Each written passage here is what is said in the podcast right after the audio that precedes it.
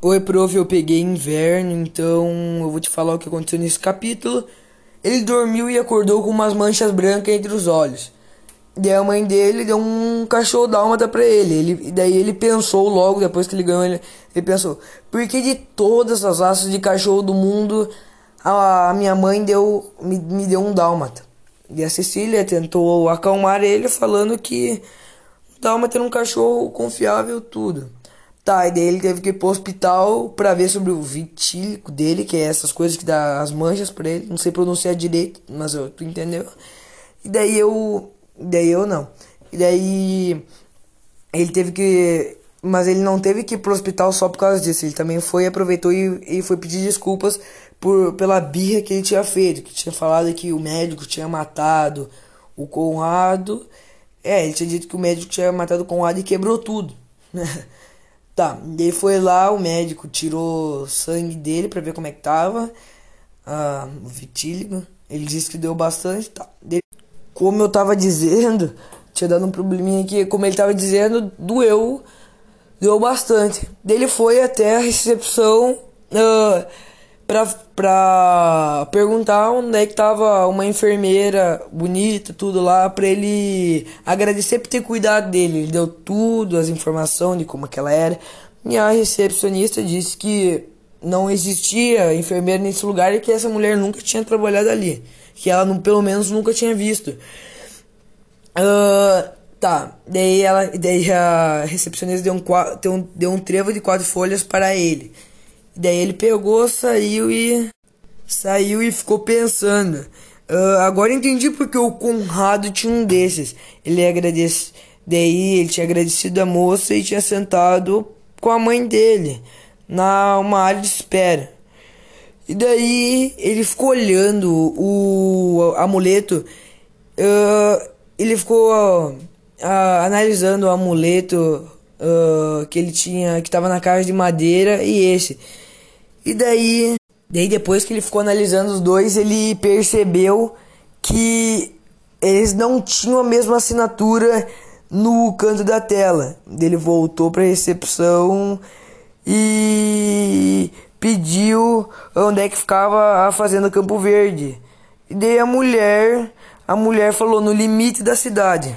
Daí o Binho perguntou onde é que ficava o concorrente deles, tipo Uh, o, o outro que fabricava, que era o. Deixa eu me lembrar. Rancho Novela de Lã. Novelo de Lã. E daí a mulher disse que não conhecia esse lugar. Tá. E daí no outro dia. Uh, ele decidiu até o limite da cidade uh, na fazenda para visitar. E daí. E daí ele queria. Ele não queria visitar, na verdade. Ele queria achar uma pista ele queria achar uma pista para para ir até o rancho Novelo, Novelo de Lã. E daí ele daí um velho disse que conhecia a fazenda Campo Verde, que daí deu uma carona para ele até lá.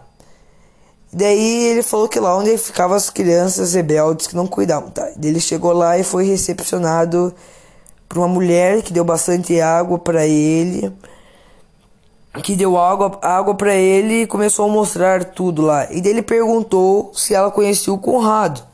Ela disse que conhecia, ficou com um, um tom um tom triste, falou num tom triste.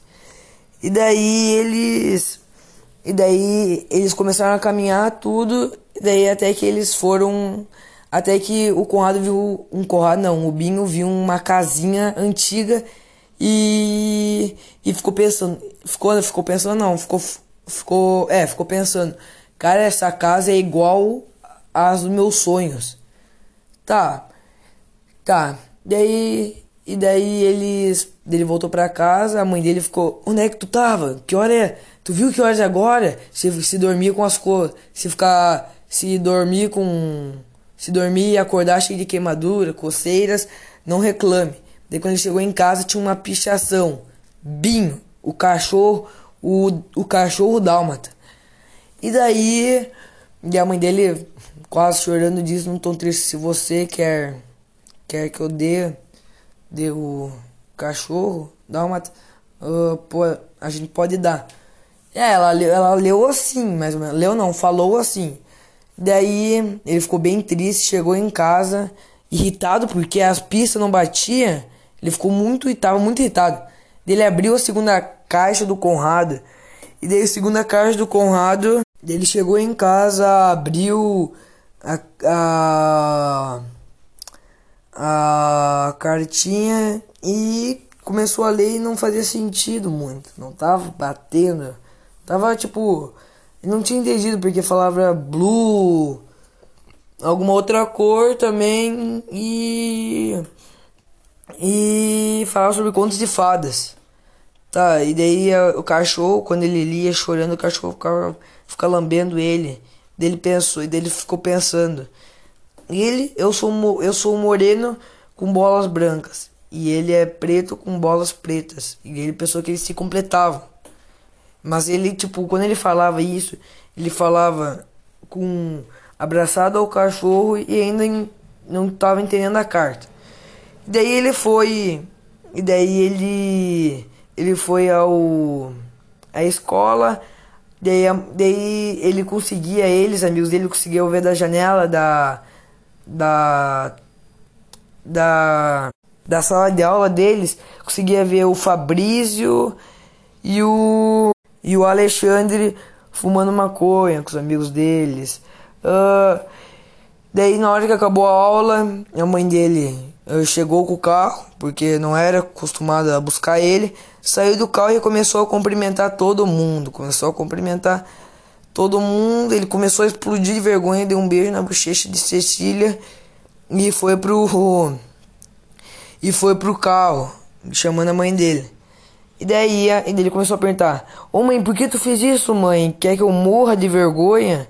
Daí a mãe dele, a mãe dele disse: Ah, não pode, não posso buscar na escola, tu tinha que aprender com teu irmão Zoe, que tu tinha que ver a felicidade dele quando eu vou buscar ele na escola dele.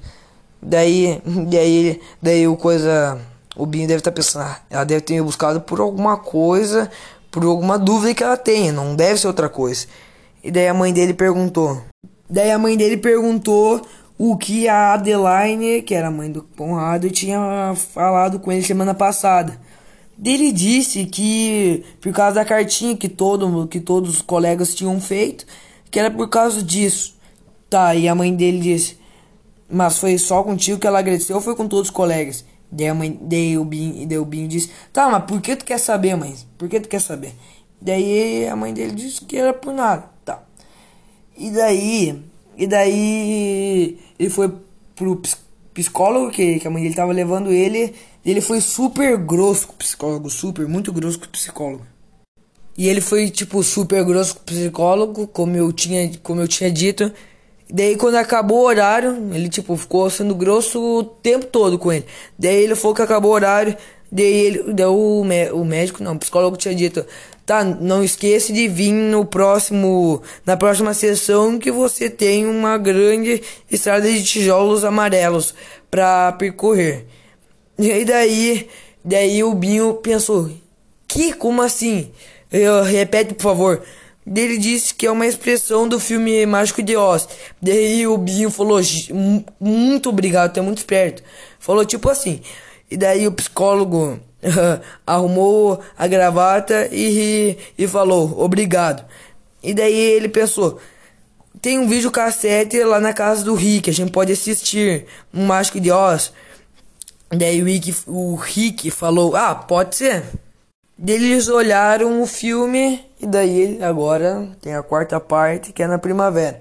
Prof, eu não sei se eu fui muito bem, eu não sei se eu, se eu fui muito bem, mas valeu, esse foi meu trabalho feito.